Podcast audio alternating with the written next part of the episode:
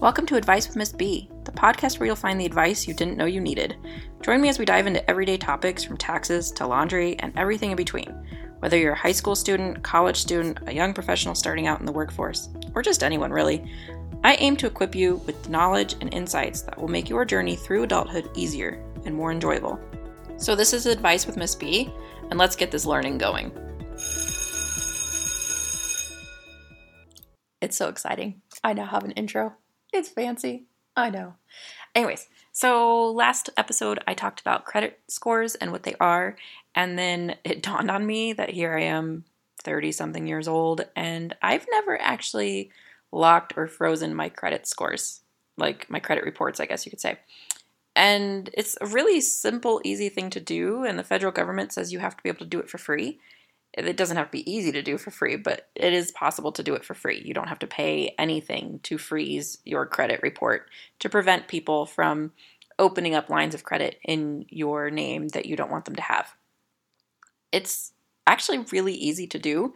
You can call the credit bureaus, you can they usually have like a mail-in option too, but each of them made it super easy to do it on their website. So after I made the last podcast, I went ahead and I locked all of my credit reports at all three bureaus. So in this episode, I'm going to walk you through kind of how to do that. And it's also great if you have little kids. We are going to be getting on that soon to locking our kids' credit also. So that way nobody can open up accounts in their name without our permission, but especially their permission. Like if it's their credit, we should probably protect it type of thing. Okay, so the first one. The first one I did was Equifax. So I just started out by Googling Equifax security freeze. That's what they call it on their website, is security freeze. Now, Equifax offers you the ability to lock and unlock your credit and also freeze and unfreeze your credit report. I have not figured out what the difference is. They literally have a website that's like, what is the difference between a security freeze and locking your credit? I'm not sure they ever answer the question. Like, I don't. I, I read it three times and I just don't understand what the difference is. They say that they are pretty much similar. They both prevent you from, or they both prevent others from accessing your credit, opening up lines of credit without your permission, that kind of thing. It's free to do both, uh, but you can't have them both at the same time. I don't know. I went ahead and did the freeze. It sounded more stern and responsible than just locking and unlocking, I guess. I don't know. They seem to be the same thing. So, anyways, I went to Equifax, or I just Googled Equifax security freeze. Popped up with a website. It's equifax.com. It has HTTPS, which is the security, so it has like extra protection. Um, and then it also has a little lock if your browser is fancy and converts it into the little lock symbol up by the address. I don't know if you ever knew what that was for but that shows that there's extra security on the website and people can pay for that. It's just an extra boost of things. So if you were to type anything on any form that they had to like even contact the people, it provides an extra layer of security. Anyways, I digress. So Equifax security freeze. You Google it and it's like, hey, do you want to place a security freeze or manage a freeze? And it talks about when does placing a security freeze make sense for you. If you want to freeze it, to prevent anyone from opening credit in your name. So you say, yes, place a security freeze, and it takes you to a website. It asks you for your personal information. They're going to need your personal information because they need to know which account they're freezing, type of thing. So, first name, last name, date of birth, social security number. You have to have your social security number. Your credit score is attached to your social security number. This is why you want to protect your social security number because if others get it, they can access your credit and personal information and that kind of thing. Then they have a mobile number, so you need a cell phone number that they can text you with security alerts, but also it'll be a two step authentic- authentication piece that they can do for you.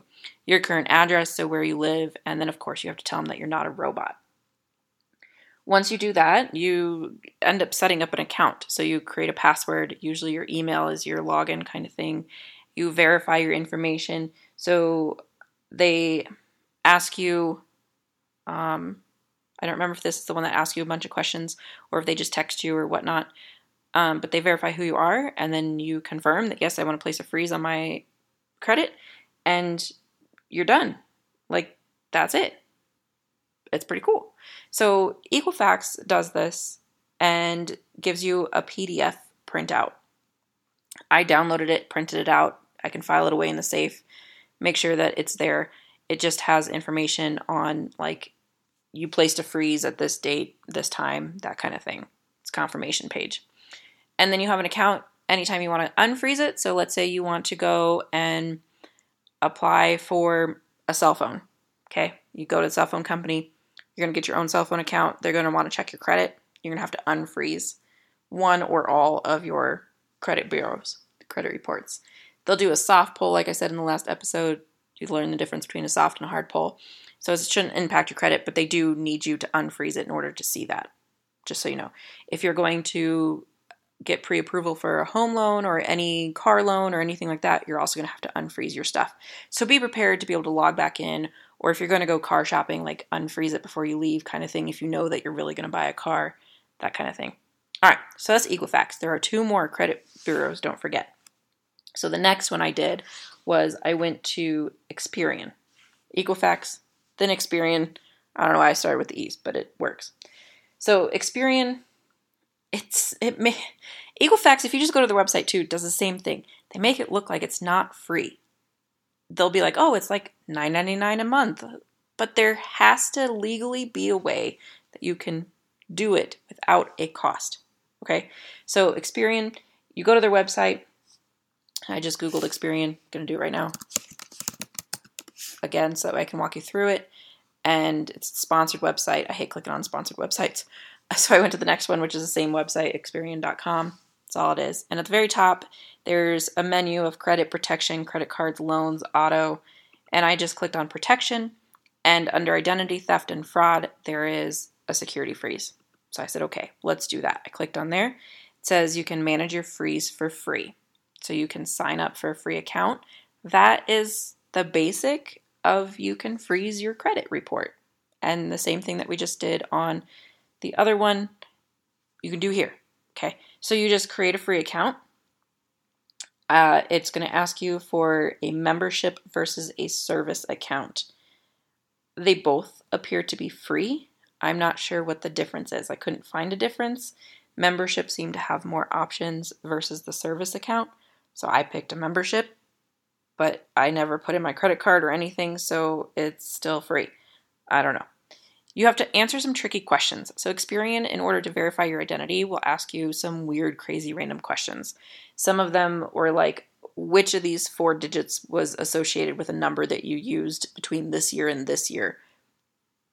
One of the question or one of the answers is does not apply. So if you don't see the answer, I'm assuming that's a possibility because there were some questions that I was like, I this information, like I seriously don't. None of the answers are correct, so I I don't know. Um, one of them was asking me um, what car loan did I have a car like which car did I have a car loan on during a certain time frame, but during that time frame I never had a car loan, so I was really confused. Um, so I just said does not apply and it let me through. I assume that was the right answer because it was to me. Um, so they ask you some tricky questions to know who you are. Then there's a security freeze and you just slide it to frozen and you're done. That's it. I thought it was pretty neat, pretty easy. So then the very last one is going to be TransUnion.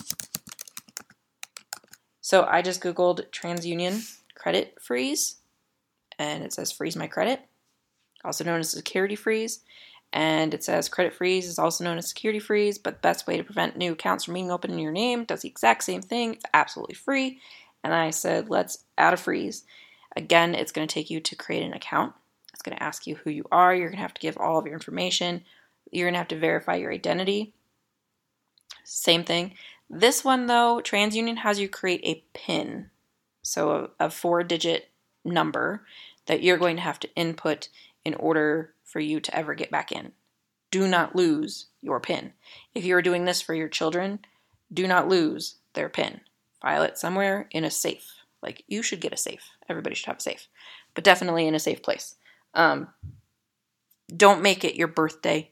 Don't make it like an easy number. Don't do one one one one. Don't don't be easy. Okay. Make it something that you have to think about. that was really all that it took. Like, it's super simple. I think it took me maybe 30 minutes total to do all three credit bureaus and take notes. That way I could do this podcast for you guys. And yeah, it was really easy.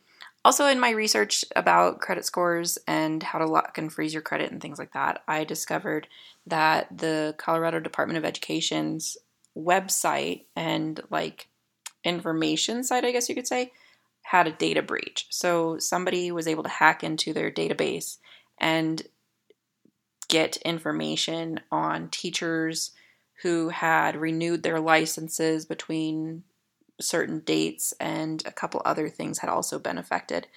But I was one of the people whose information was probably stolen during that data breach. And so, as part of that, they actually offered free um, credit monitoring, I guess you could call it, during or through, um, I think it was Equifax did the the offer. So with it, I was actually able to get one of the paid accounts for free for the entire year, which was pretty cool. So I went ahead and I did that. And they actually send like I just recently moved and they sent me an email saying, "Hey, there's a new address on your credit report." I was like, "Oh, that's fancy." They also notified me when we made a large purchase on my credit card that my one of my account balances had increased and they gave me the new balance, which was pretty interesting because we talked about like the debt to income ratio thing. And so my debt had increased and it affects my credit score, my credit report, which was interesting that they sent me that notification. And I don't know, it was kind of neat to see and kind of neat to monitor. And then, ironically, as I was preparing to record this podcast episode tonight, I sat down and was opening mail and found that my data was possibly also compromised, I guess you could say, in a different data breach. And that means that somebody else was also offering me a free one year subscription. And so you may actually end up with a free paid subscription, anyways, if that makes sense. So if your data is part of any system, it's general common practice that they're like, we're sorry, my bad, didn't know what was happening. Here's an offer. But one way that you can be proactive about having data breaches happen and stuff like that is to make sure that your credit is already locked and frozen at all three of the credit bureaus and the reporting agencies. Like, just go do it. It's so easy. Thanks for tuning into this week's episode of Advice with Miss B, and I hope to have you back next week also.